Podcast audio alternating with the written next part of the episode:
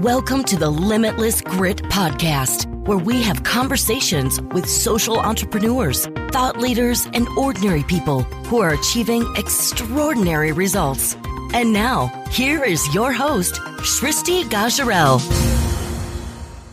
Hey, you guys, welcome to today's episode of the Limitless Grit Podcast. I've been excited this whole week to share today's episode because Raha Moharrak is such an inspiration and she has inspired me so much. So she is the first Saudi woman to climb Mount Everest and she is also the youngest Arab to do so. She has climbed all seven summits. So to give you a little background on Saudi, women were just allowed to drive a few months ago and physical education and gym were not permitted in public schools up until few months ago and there was no gym when Raha decided to climb Everest. So she had to learn everything on her own and practice mountain climbing through her research without any guidance or without any role models. So one of the reasons why I was so, so fascinated with her story was because she came from a fairly conservative family and she had a really, really hard time convincing her parents who had no idea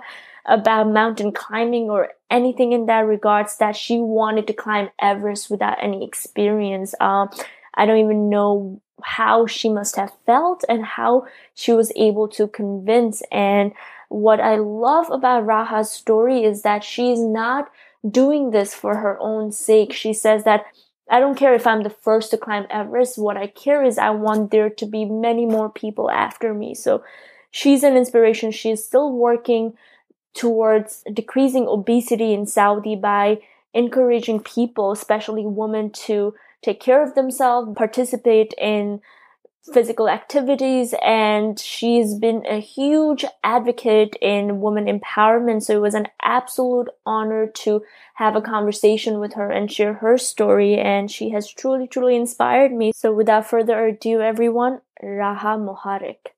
Hey Raha, welcome to the podcast. Really excited to have you. Thanks for having me.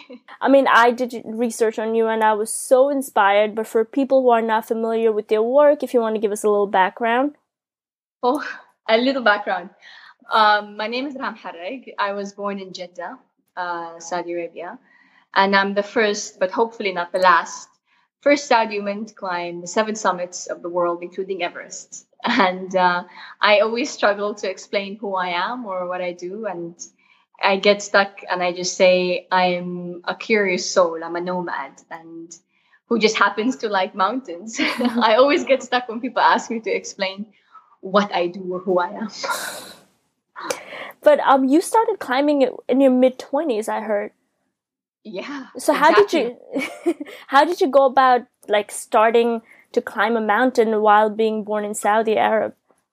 It was a fluke. It was a complete random moment in my life. I was looking for something different, for something new, for something that would take me outside of the box. And I randomly heard a girl who I didn't know well at the time say that she's going to climb uh, the highest peak in Africa. And as soon as she said that, I was like, hmm, this sounds really interesting. And you climbed, I think, like two months after that, right? Yeah, really, not not much not much room to to to train or to improve or anything. I just went, what? okay. I never thought I'd fall in love with mountains as much as I did. What about mountains that you are so in love with? It's a mixture of things. It's the fact that I travel to a new place. It's the training. It's the the camaraderie. It's the sense of accomplishment this, the, the fact that you're outdoors and you disconnect it's it's a bunch of different things that make me really just love the raw feeling of being wild and free. Wow. Um, i was like watching one of your interviews and you said when you were in mid 20s your parents wanted you to come back to saudi arabia from dubai and like settle down and get married.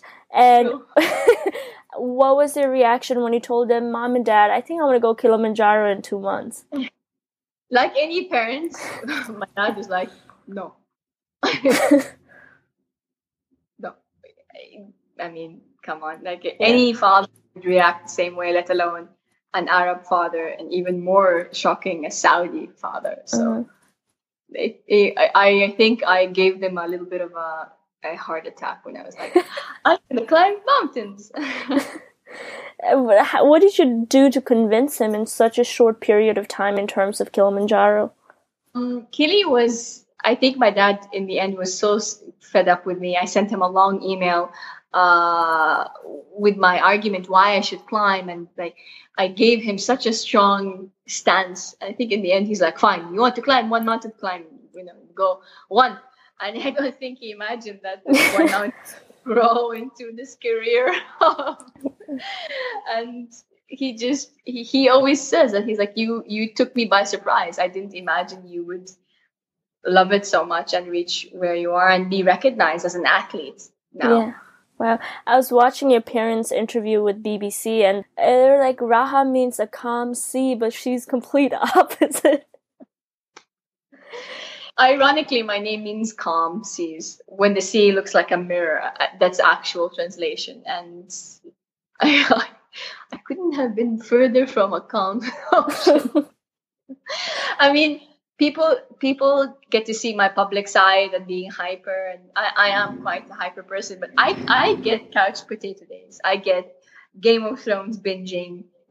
You know, you know, I love salad, so salad eating, just like sitting at home, being lazy. I, I get days like that. So I, I am hyper. I, I am a bit of a, like my dad says, she's a tsunami. She's nothing but like everybody, I have different, different facades. I'm not always hyper all the time. Yeah. And I think you mentioned you are um, an uh, introvert, but you seem an extrovert because you have to give so many interviews and you want to make sure you give these interviews because you want to inspire other women. Of course, I always say that I'm an introvert who plays an excellent extrovert. I can play an extrovert, but I'm pretty. I'm I'm I'm, I'm a bit of a loner. I'm a bit of a geek, sitting at home. You know, like I said, binge watching Star Wars and Star Trek and like geeky stuff like that. I but I I push myself to be more of an extrovert to to share my story to inspire other girls to to go beyond the scope of what is expected of them. Mm. Why is it so important for you to make sure that other women feel compelled to go beyond their expectation? Because I think it's it's our duty as the current generation now to pave the way for the next generation, just like how the generation that came before me paved the way for me. I think it's a duty that we that each of us should chip away at that glass ceiling, mm. and slowly and surely, it's it's going to disappear, right?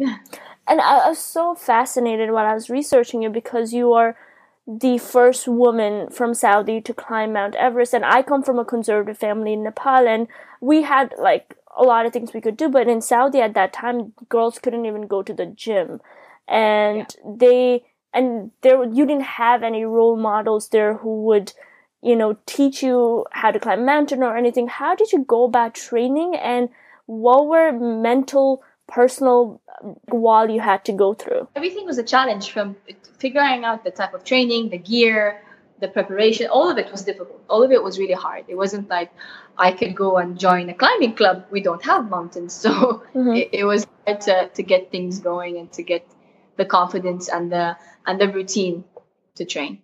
Hard. Wow. So what was your first step?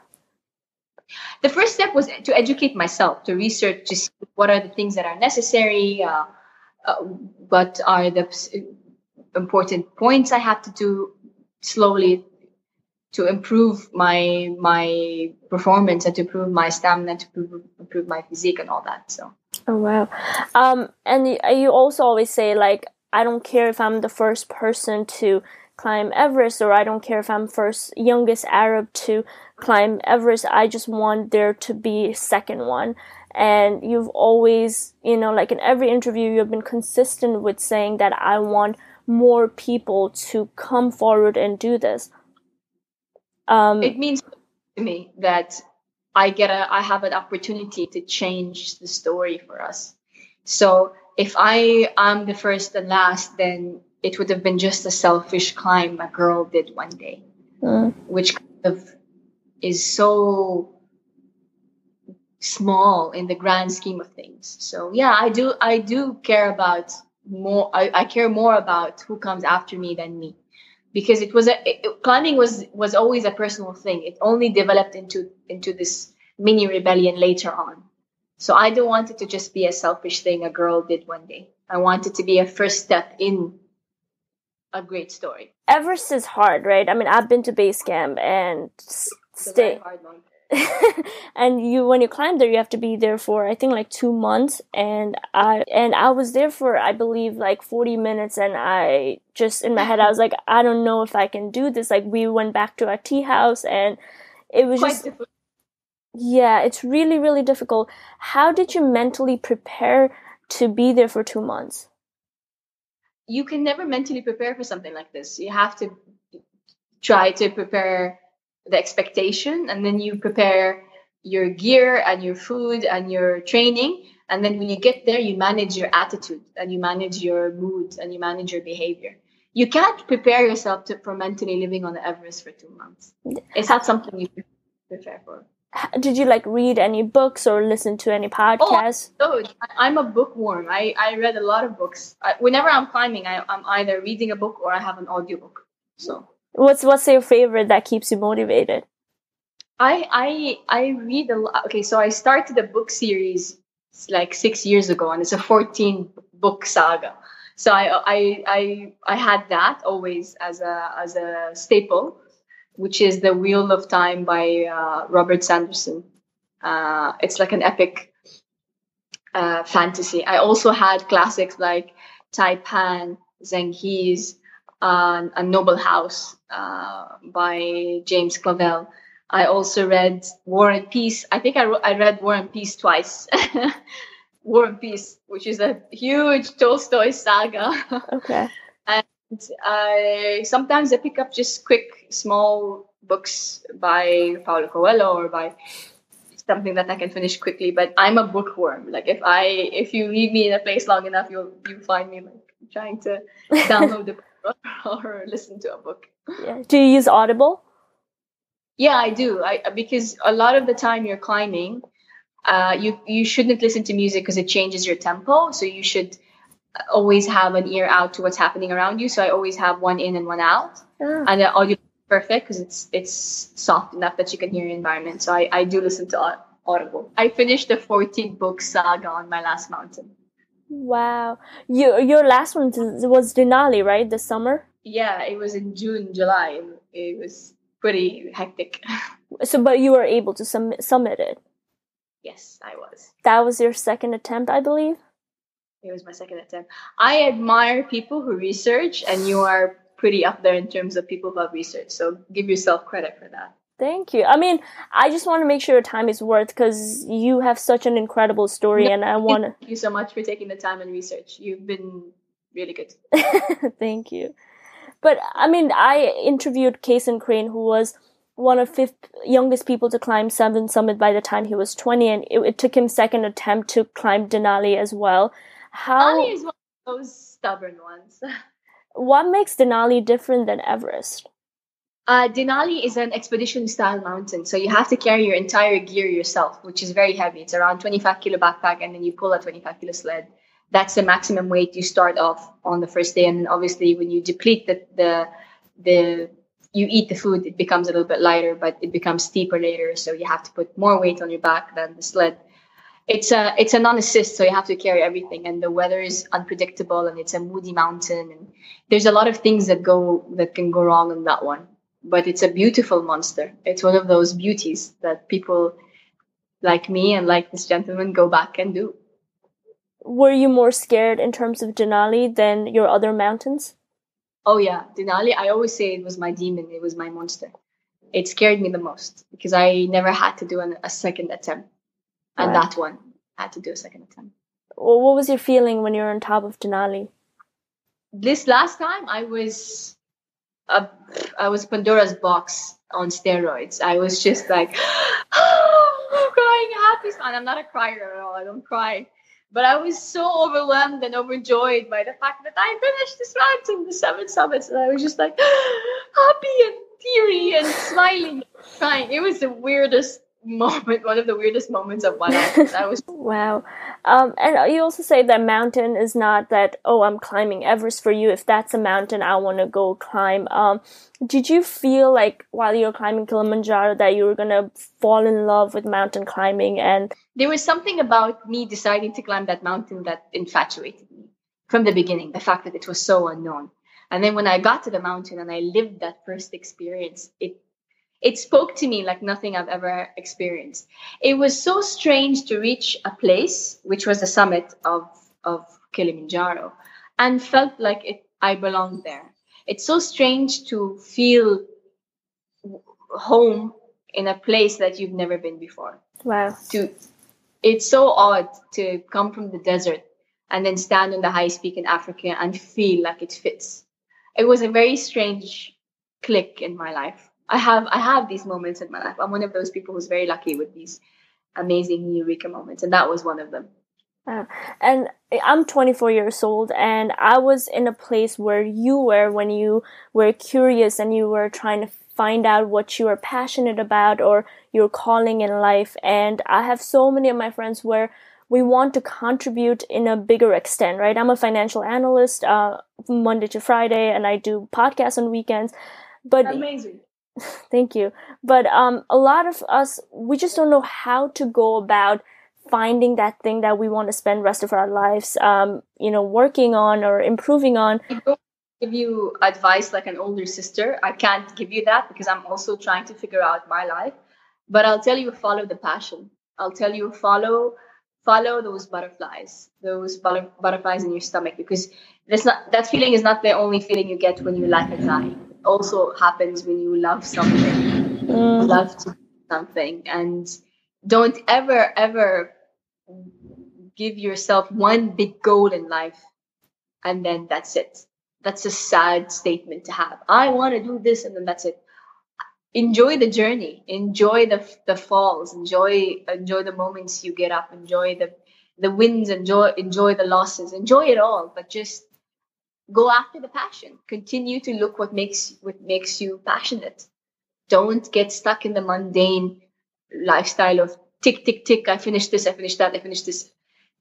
You know it's very easy to say but so hard to do to to not live in the, the conformity of social conformity of what you're expected to do. So don't be afraid to fail.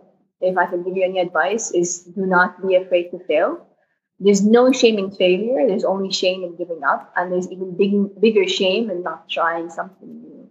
There's no shame in failing. Everybody fails in their life, but the most people who, who reach the heights and the, the pages of pages of history are filled with people who are ex failures. So don't don't be afraid to try something new, and um, be be bold enough to take it, to take that first step.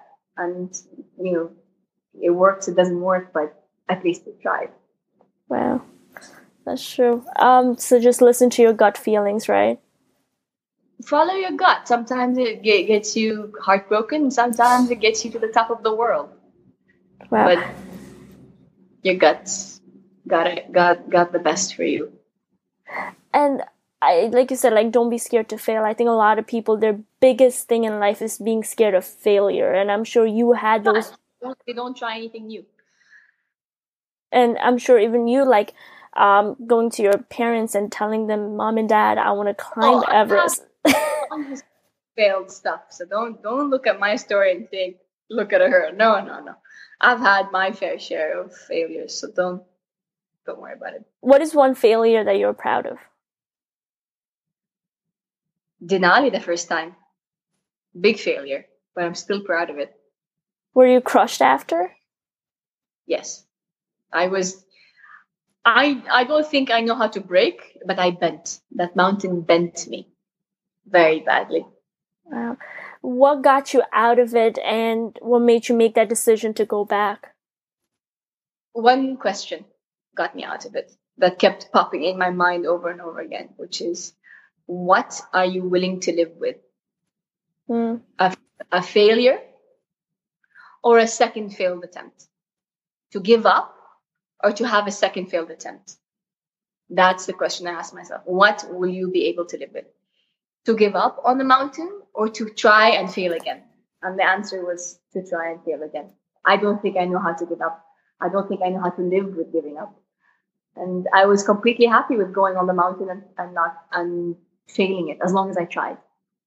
But I got so I got I I gambled and I won this one. That that really gave me chills. Like, what are you willing to live with? You know. Um, but this is a question you should ask yourself in any situation, whether it's where you work, where you live, who you love, what you wear. What are you? What are you? What What do you want to live with? What is something that you are okay with living with?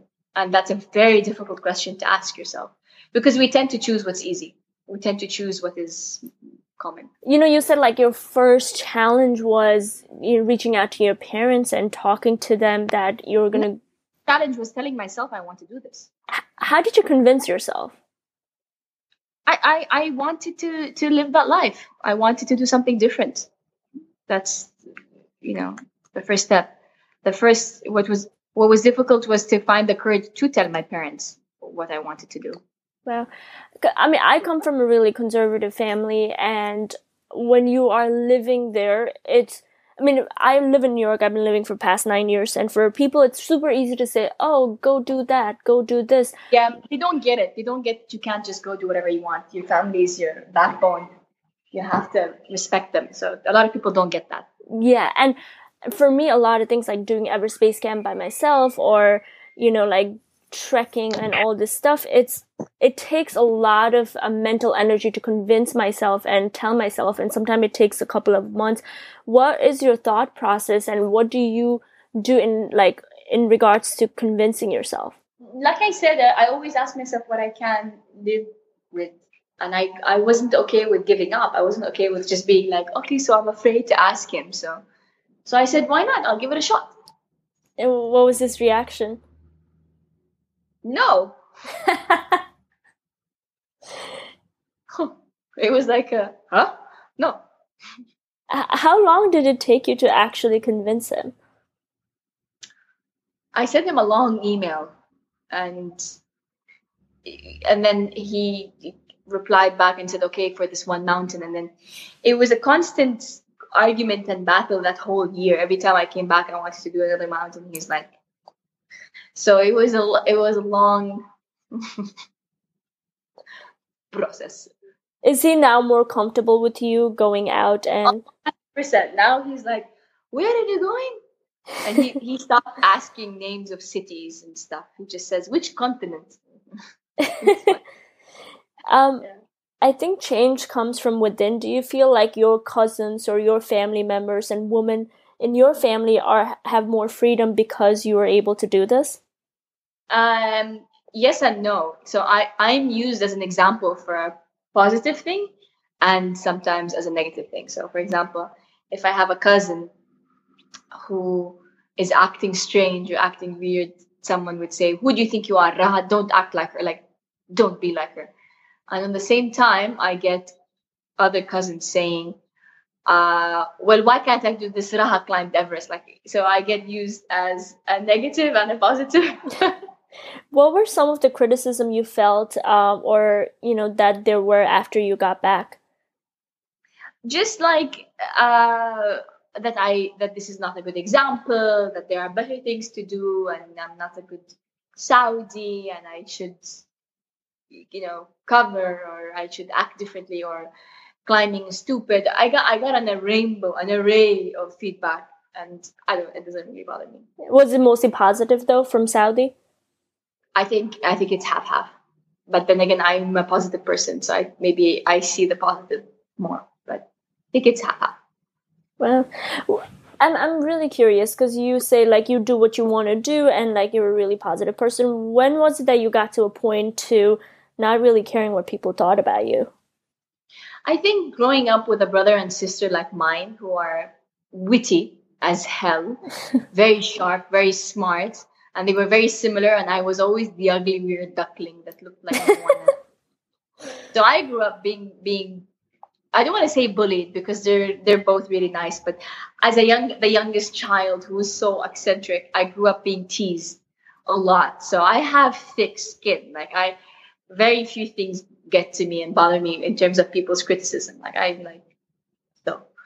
Um, so I grew up very, very tough in terms of I don't care what anyone thinks, and yeah. I carried I carried this kind of uh, this armor with me and I just don't care. And I, I joke and I say like I'm I have thick armor and and I'm I'm sharp around the edges and I'm like do not enter only because inside deep down inside I'm a little little teeny weeny little marshmallow. So I protect myself from the outside, but mm. inside I'm just as vulnerable as everyone else. But I've just learned to to have a thick layer, outer layer.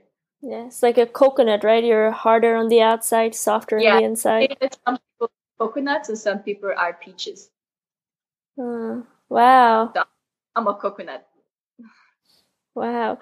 Um, you know, as a Saudi woman, there are a lot of people think, you know, they're mostly oppressed or victims, but you grew up there and you have like accomplished so much in your life. And most of my listeners are from United States and Europe, you know, what do you want to tell them who Saudi women are? First of all, I want to tell them to to broaden your perspectives, to open your minds and open your hearts, and and don't always believe what you see on TV or what you read or the negativity in the media.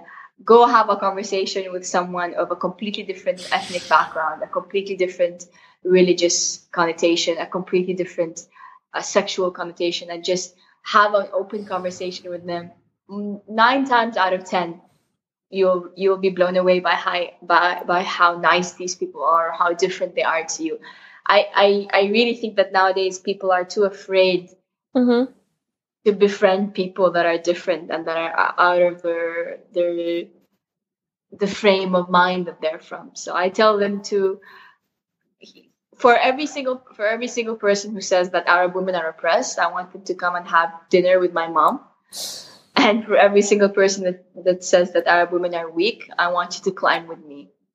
And yeah. then I want you to that. So I, I I I only I only tell you to to be more open minded and that's all I ask because I I also sometimes fall victim to judging people and to to having a a preconceived notion of what we expect. But you are you are being narrow-minded and you are being i was being narrow-minded and i was being uh close-minded and it it hurt me and it hurt the other people try to change change that change open open your mind oh my ring just flew, mm-hmm.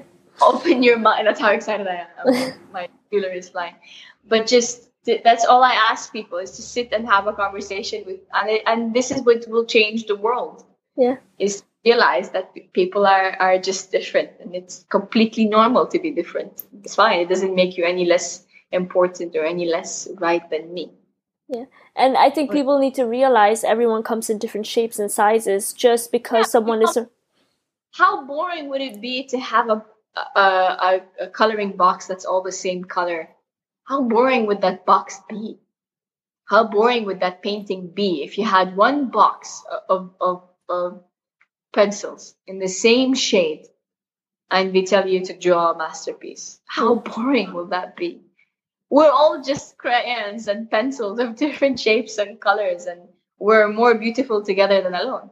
So I just I want people to to stop building these walls in your minds and in your hearts because we're we're a beautiful we're a beautiful race what makes us ugly is the outside uh, stigmas and the the politics and all the stuff that comes as uh, layered but deep down inside i believe in the good of people so yeah i think want to just listen to my story and imagine that i was born in a desert yet i climbed the highest mountains in the world so do you really think that your that your idea of Arab women is still accurate? Wow. And like one of the reasons I'm doing this podcast is I want people to see there are women in Saudi who are climbing Mount Everest. There is woman from Afghanistan who's teaching girls how to code. It's awesome. I think you're doing you're doing a great thing for the community. I think it's really cool. That's why I took the time to do it because I was happy uh, that someone like you is doing something as simple as sharing stories, but someone has to do it. So you're doing a great job. Thank you. And um, you know, like this year has been such a huge change for your country. Um, women are allowed to drive now. Um, there is, I think, a few weeks ago, there is a gym for women, and there was a woman that was, um, I think, elected in the parliament or the government. Slowly starting. Do you feel like you are responsible for the slow changes as well? I, I cannot I can never take responsibility for something as grand as that. But I think I I have a small role to play. Maybe I might not have been the the, the straw that broke the camel's back, but I'm one of the straws that made that final straw count. So I don't think I would never imagine myself to be as important as that, but I had a small role to play. I had a small note to play in that song and uh, maybe if I wasn't uh, there, the song wouldn't sound differently. But me being there made it more more interesting, if you know what I mean. Yeah. So, little thing counts. Every yeah. little thing counts, and I think I had the little thing, very little, but. I'm, I'm sure you had more than a little one, but a lot of people. I'm happy, I'm happy with being one straw. but it's just a lot of people don't you know i think a lot of people were shocked that they were just allowed to drive a few weeks ago but you have to realize that that's a oh, huge, oh, huge oh it's a huge step don't let anyone belittle it it's a huge step yes it's late but we'll take it we'll yeah. still take it yeah. and you can drive you can go to work you have that freedom you know what things I, and if you check my social media i was so sad I, I couldn't be one of i couldn't drive my sister on her wedding day it's one of the things that made me really sad. So now maybe one day she gets to drive me in mine. Oh, wow. Um, who's your role model? Besides the big names, besides these incredible athletes, besides these incredible big stories, I always say that I'm inspired by the simple, average, everyday person that gets to live an extraordinary life. These people that were not meant to be extraordinary yet find a way to to live beyond their own capabilities and and it's just these people inspire me the most and some are known some are unknown and sometimes I mean, I I get inspired inspiration by a smile. I, I I went I've been to some of the poorest countries in the world and I've been inspired by how amazing people can live and be happy and be smiley and be content with almost nothing. Mm-hmm. That also inspires me. So yeah, I get inspiration from everywhere. I'm a big sponge. Yeah, that's the way to be. And you say your mom always supported you no matter what.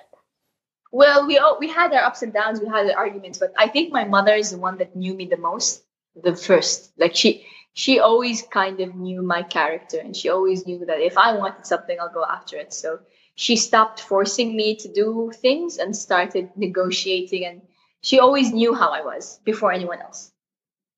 Yeah. What's, where do you see yourself in, or what's your goal for next five years? If my mom's listening, I'll tell, I'll say to get married. if she's not listening, uh, more travel. Uh, just uh, people ask me what, what's your goal, and I tell them uh, to to be happy, to live happy. everyone looks at me like I'm insane. That's where I want to be in five years to continue to be happy. Yeah. And it's so easy to say, but so hard to do because happiness is a choice. So hopefully in five years, I would I would have added more countries in my list. I would have finished and published my book. I would have uh, dipped my toes in all the oceans, like I was saying, and I I just wanna. I'm I'm an insatiably curious person, so I don't know where I'll end up. But I never imagined I'd end up here. If you asked me a few years ago, you'd say that I would be giving interviews because of my climbing career. I would be like, "You're insane." if you if anyone ever told me that I that top brands in the world would shoot me as a as a role model, I would have been like, you're you're you need to go check your your your brain because I never imagined this would happen. I never imagined my love of sports and my insatiable appetite for curiosity would land me these amazing opportunities. But you never know. That's how beautiful life is. It's kind of what makes it so beautiful and so hard in the same time. Mm. It's so so I don't know where I'll be in five years, but hopefully so that I can just keep my parents calm and have a partner to travel the world with. uh, when is your book coming out? I'm actually really excited. I know. So I, it's around ninety percent done. So it's it's written. I'm just looking for a publisher at this point. So it's it's finding the right publisher. Yeah. Wow, that's awesome. Do you see yourself living in Dubai or do you see yourself going back to Saudi and living there? I love it here. I love it here. And and I'm not really here full time. I'm not really there full time. My mom says Raha is half in Dubai, half in the airport, half in her tent, half in Jeddah, and half in the beach. She is eh, like to be honest, I travel like crazy. Like I I bribe my friends to come and water my plants because I love my plants so much. I, I leave like chocolate in my in, my pantry and I bribe them to come, you know, to water my my children when I'm because I have a big plant here and I have a mini garden there and I, I travel a lot. So I always um I'm always everywhere. But I think that's kind of my character. I'm a bit of a nomad and I need a base, which is here. But um, yeah, I, I have learned never to say never, so you never know where I'll end up. Um, I don't think I've talked much about Everest, but did you cry when you're top of the world? Nope. Really? Nope. How was I it? summit and one summit alone, and which was Denali. What was it like? What was it being on top of the world, though? Is although I'm asked this question so many times, I can never answer it properly. I I felt simultaneously grand and tiny in the same moment. It's hard to explain. I felt like I was a mammoth of a person, of a character, and I also felt like a speck of dust that's going to be blown in the wind. It was this strange feeling of grandioseness and tininess that was battling in my heart. And i was just so blown away by how beautiful it was and how and the fact that i was standing on the highest mountain in the world was just so i can never explain it. And i think i'll always have this smile and this giggle whenever people ask me how i felt when i got up there because it's just i was born in the desert. I was born in jeddah. And yet at some point in time I touch the sky. How do you explain that? How do you describe that feeling? I don't know how. Wow. But and I think I'm sure you were scared too because the hardest oh, part is getting down, yeah. right? Talks on steroids. Happy, sad, scared. just like everything. Everything was just like um I hungry. want hungry. Were you were you thinking about burgers and fries? Oh God, yeah, burgers, sweet potato fries, a Moroccan bath, maybe two, pasta, a diet, a coke, and and like a million and other yummy things. Yeah. And um, you are someone who's like really advocating for girls to work out in Saudi Arabia because there is so much obesity. Uh, from what I heard in from one of your interviews, it's hurting our generation. We have no no activities, very few activities. Has that changed um, in past few years? Slowly, yes. Uh, officially now, you can have gyms. Schools are uh, implementing slowly. It is slowly changing, but until we have a, a society that accepts sports for women, then it's going to be difficult to change that, right? Yeah. And I think it should be easier to implement that because it's like a segregated schools already. So um, yeah, but it's again, it was the mentality. It was not the lack of means. It was the mentality that it's sports is for boys and it's not necessary and it's a waste of time and blah blah blah. Well, um, I want to ask you one question. Someone who's listening to you right now in one of the most conservative families in you know one of the conservative countries and they want to follow their dreams but they don't know how to. What advice would you give them? Be bold enough to ask for it. Be well, bold enough to tell your family this is what you want. And you're probably here you're going to hear a no but take it as an invitation not as an ending as a beginning. Yeah. what advice would you give to your 20 year old self? Drink more water, wear more sunblock. Uh, one advice, I can't tell you what it is.